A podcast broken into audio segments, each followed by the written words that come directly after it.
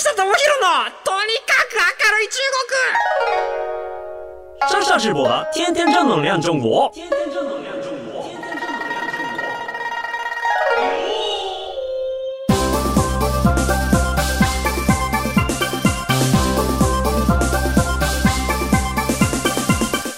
面、新年好，我是上下直播。皆さんこんにちは、えー、中国ビリビリナンバーワン日本人インフルエンサーコンテンツプロデューサーの山下智博です。日本放送ポッドキャストステーション山下智博のとにかく明るい中国。この番組は中国で結構有名な私があなたの知らない中国の面白トピックやそんなにどやれない豆知識を紹介していき日本と中国の架け橋ならぬローション的な役割を果たしていきます。ということで2022年になりました。1回目の放送です。もうこれが放送で言うと27回目ということで皆さんどうなんでしょうか？いろいろ聞いてくださっているんでしょうか？もうねあの僕も話していて前半の頃何話したかあんまりよく覚えてなかったりとかもするんですけれども今年もね、えっと中国情報をいろいろアップデートしながら、まあ、中国の面白情報だったりとか役に立つまあ立たないことがほぼほぼ多いかもしれないですがそんな情報を皆さんにシェアしていきたいと思っているので何卒お付き合いよろしくお願いいたします。人年イエチンド多多关照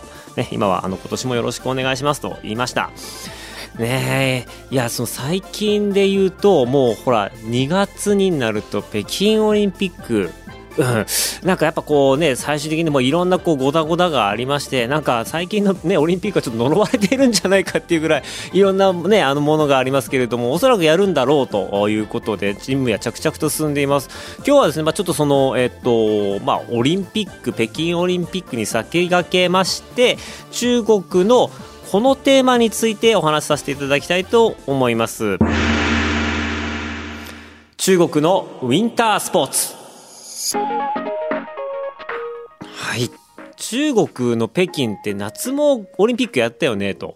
あの夏はできるの分かったんだけど冬ってできるの？みたいな話。なんですけれども実は北京ってそんな雪降らないし積もらないんですよ。であのーなので市街地で言うと、まあ、スケートリンクとか、まあ、カーリングとかフィギュアスケートとかそういったものはもう全部全部、あのー市内なんですけれども他の、えー、とダウンヒルとかジャンプとかっていうになってくると、まあ、結構その北京離れちゃうんですよねなのであの一応北京オリンピックなんですけれども、まあ、半分北京じゃないオリンピックで、えっと、そもそも北京でウィンタースポーツが盛り上がっているかって言ったらいや全然そんなことないんですよね。であの雪もなんだったら北の方しか降らないしなんかスノーボードとかスキーの愛好家とかも、うん、とわざわざその東北までえー旅行に行かなきゃないっていうところになってくるとなかなかこう足が重いと。でまあそれでもその人工雪とか人工雪のゲレンデみたいなものとかはどんどん整備されてきていますし、まあ、北京近郊、まあ、今回の、えー、と会場とかも結構人工雪のところが多かったりするんですよね。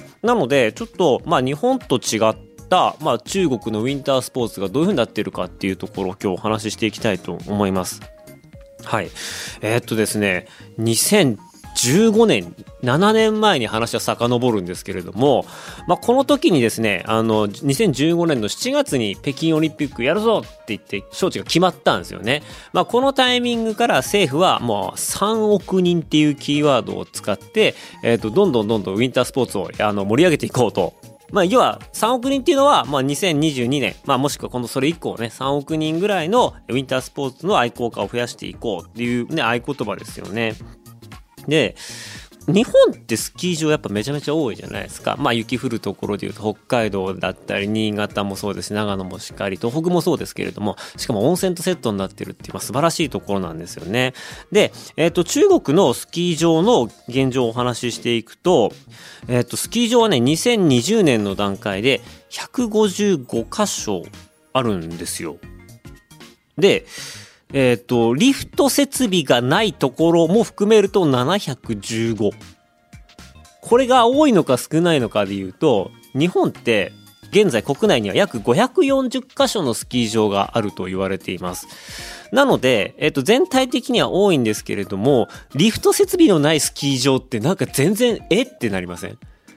ねなりますよね。で、戦前整備が追いついてなくて、リフトがありますよっていうところで155なので、まあ、スキー愛好家はここめがけていくんですよね。で、なんでリフトないスキー場があるのっていうと、もう完全にこれは、初心者の体験向けなんですよ。うん、なので一番最初スキーもスノーボードもやるときって自分であの板履いてこう登ってであのー、まあ降りていくっていう、まあ、それだけのもう本当に緩い斜面を降りていくっていうところばっかりがあるっていう感じでなんかそのリフトあるところにファミリーコースみたいなその緩やかなコースがあるっていうわけじゃなくてあもう完全にそこに関してはもう人工の雪を敷き詰めた坂っていうだけのところがあるんですね。で、上級者と初心者の割合で言うと、75%。あの、スキーやったことある人のうちの約4分の3がもう初心者なんですって。なので、えっと、そういう意味で言うと、まだまだスキー熱というか、ウィンタースポーツへの熱っていうのは、2020年の段階でも上がってはきていない。で、スキースノボ人口はまだ300から500万くらいと言われていると。で、ただし、これも全て増加傾向にありますと。なので、まあ、北京、まあ、中国政府としてはやっぱここからですね、ウィンタースポーツ盛り上げていくように、まあ、その、ね、世界の大会を中国でやって、まあ、そこでこう愛好家とか、よし、やってみようっていうところをが見つかってくると、まあ、プラス、そこから、あの、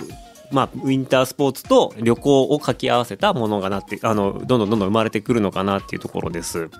なので、えっと、中国の人でスキーというと、まあ、日本だったら、やっぱこう、スキー行きましょうって言ったら、まあね、あの、バスとかね、電車乗って山奥行って、1泊2日、2泊3日だろうって言って、まあ、日中はほぼほぼ滑りまくる感じですよね。むしろなんか、あの、ちっちゃい頃とかにスキースクールとか行って、ある程度滑れるようになった人が、まあ、娯楽としていくみたいな感じなんですけど、中国の場合は、まあ、ほぼほぼ、あの、体験コース、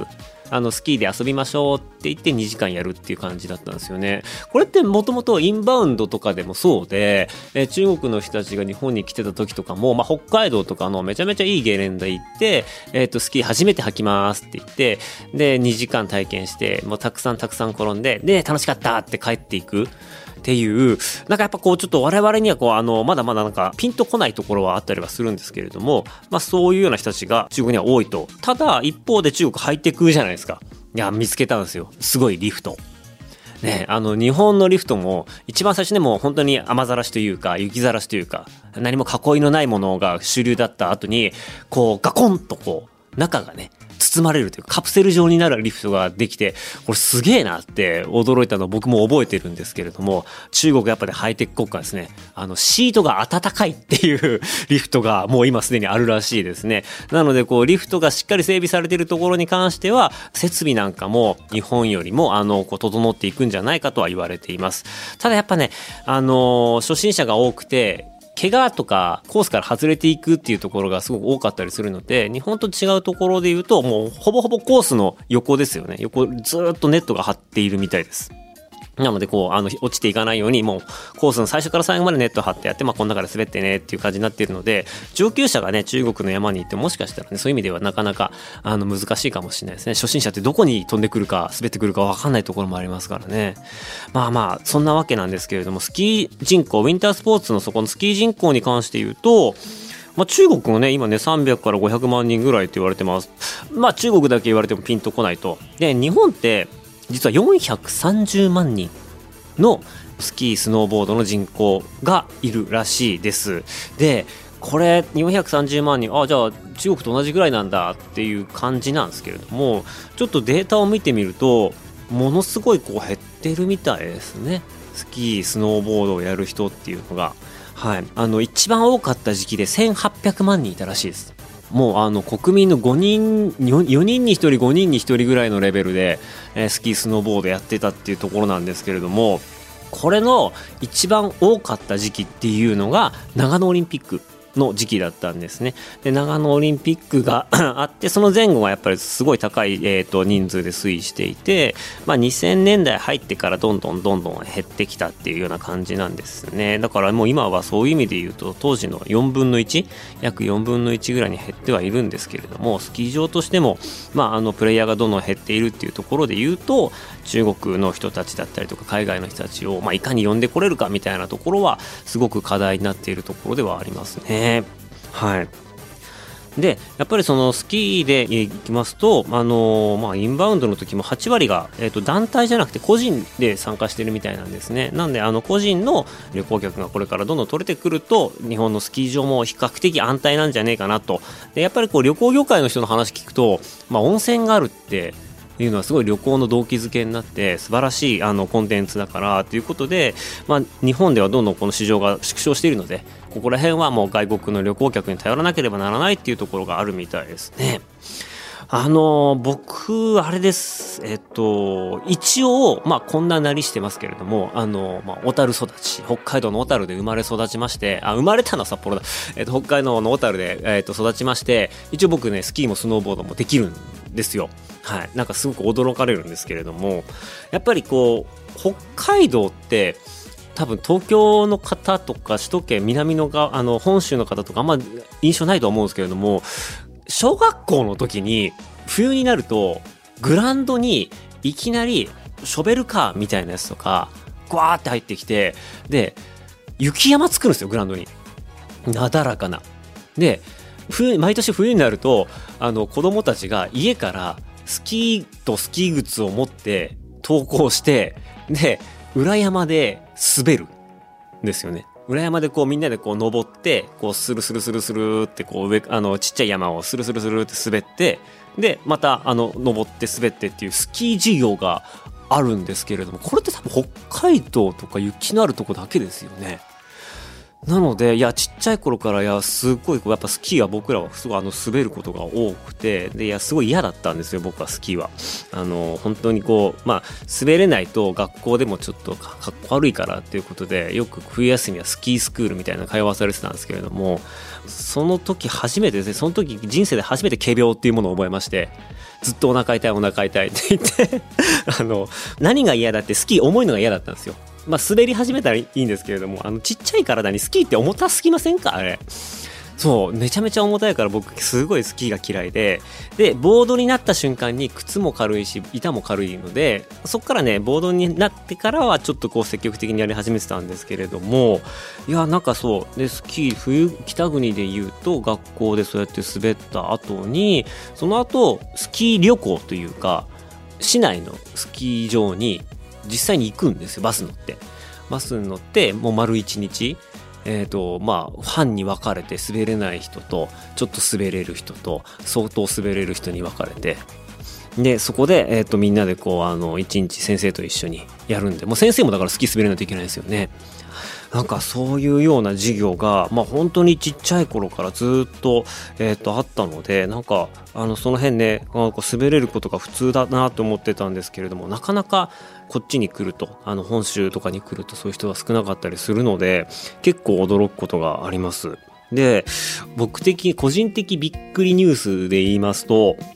2021年のまあ、夏ですね。に、えーと、長野県に行ったんですよね。でこの長野県に行った理由っていうのが東京オリンピックのホストタウン事業っていうのがありましてで、まあ、ちょっとこのお話昔もしたかと思うんですけれども、まあ、その時その、まあ、中国の選手団が事前に長野県で、えーとまあ、合宿したりとか練習したりとかするっていうところで地元の人たちが中国の選手団を受け入れますよっていうところがホストタウン。でこのホストタウン事業っていうのは結構その国ごとにいろんな地域があってアメリカここの、えーと、市町村とかいろいろあるんですよね。そのうちの中国が、えー、長野だったんですけれどもこの時に、まあの、いろんなこう長野と中国で関係がある人あの要はその交流がある人のインタビューを取っていったんですけれども中国にスキー合宿に行ってた少年団があったんですよ。であれ？と思って、いやもう最初冒頭お話ししたように中国ってほぼほぼ人工雪で、で、ゲレンデとか全然日本の方がいいんですよ。で、何を中国にしに行くんだろうっていうのをちょっとお話を聞いてったら、まあ実は夏に行きましたと。夏に行けるんですって言ってそしたらあの話を聞くと中国の東北地方にある、まあ、吉林省っていうところがあるんですけれども、まあ、そこにあのフォーシーズンリゾートっていうのがあってスキーリゾート内、まあ、完全に国営の企業なんですけれども、スキーリゾート内の中に、クロスカントリーの室内コース、室内トンネルっていうのを作ったらしいんですよ。で、要はクロスカントリーって坂いらなくて、ひたすらこう、スキーを履いてこうねかかと外れるやつでこうひたすらスキーで走っていく歩いていくっていうやつなんですけれどもなんかそれって日本はもうほぼほぼサマースキー要はそのローラースケールのやつとか、まあ、そういうやつで対応してるんですけれども中国はもうトンネルになってますと。でこの長さが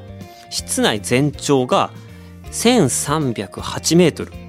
で、まあ、トンネル外の全長要はその屋外も含めると1616メートルのクロスカントリー専用スキートンネルができたらしいですよね。でそこに行くと本当にこう幅で言うとなんだろうあのまあ地下鉄のプラットフォームぐらいかな。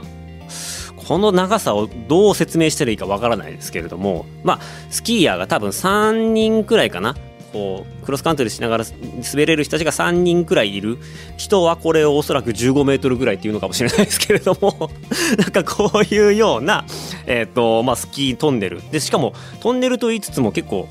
高さがあって高さこれ3メートルぐらいあるのかな。で、まあ、ひたすらこのあの上はこう照明がついていてでそこをずっとこうあのぐるぐる回りながらこう強化練習ができるっていうような、まあ、トンネルができていたりとかさすが人工雪を使いながらも、まあ、夏でも、えー、4シーズンすべての季節でスキーの強化トレーニングができるっていうこれもねあの世界唯一世界で一番あの長いトンネルで北欧とかにもヨーロッパとかにもないらしいんですね。日本にももちろんないらしくて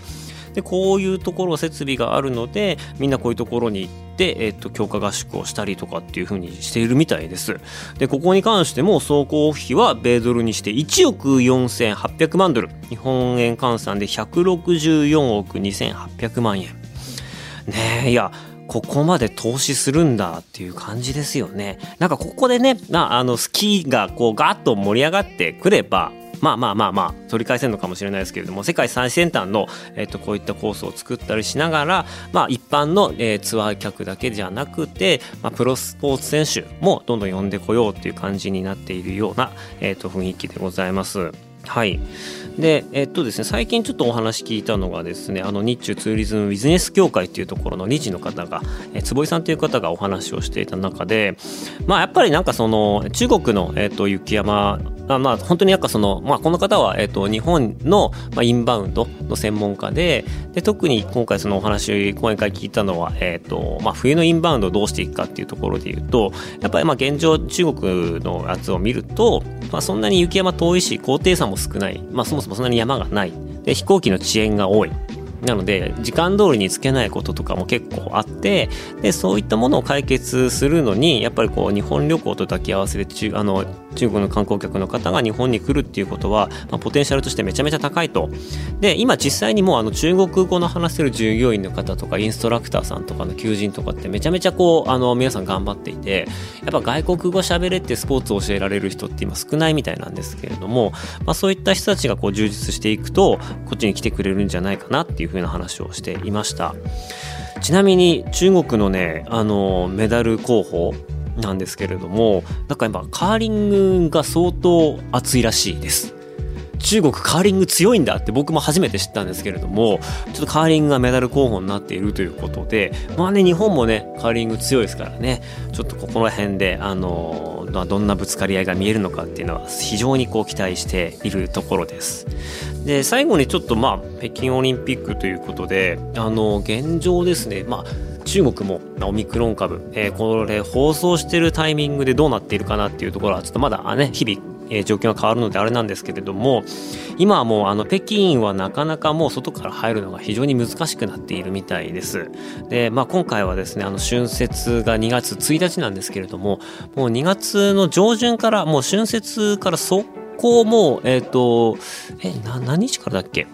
そうですね。2月1日が春節で北京オリンピックが2月4日から始まるんですね。なのであの本当に春節に向けてあんまり人を移動しないように、えーと、そこでこうあのクラスター発生させないようにっていうところですっごいガチガチの管理をしているとはいえ、まあ、ゼロコロナがなかなか難しいよねっていう感じになっている昨今ですが、まあ、あのどんな感じで北京オリンピックがうまく終了するのかっていうのは、えー、まあ、ちょっとなんか我々からしたらね一回もうなんか終わったので東京終わったので若干他人事にも見えたりはするところなんですけれどもそういうところも、えー、と含めてこれからのね中国のウィンタースポーツあとはこう日本に来るこうウィンタースポーツの愛好家っていうところ特にね若い人が多いんで、ね、若い人は基本的にあのマナーいいですから。なんだろうな日本に来る人で団体旅行客のちょっと年配上の方たちって結構マナー悪くて有名だったりするんですけれども 若い人たちはねそういうことなかったりするのでまあそういう人たちがどんどん増えてくれば私も皆さんもハッピーなのかなっていうところは思っています。はい。ということで今日の話はこのぐらいにしておきたいと思います。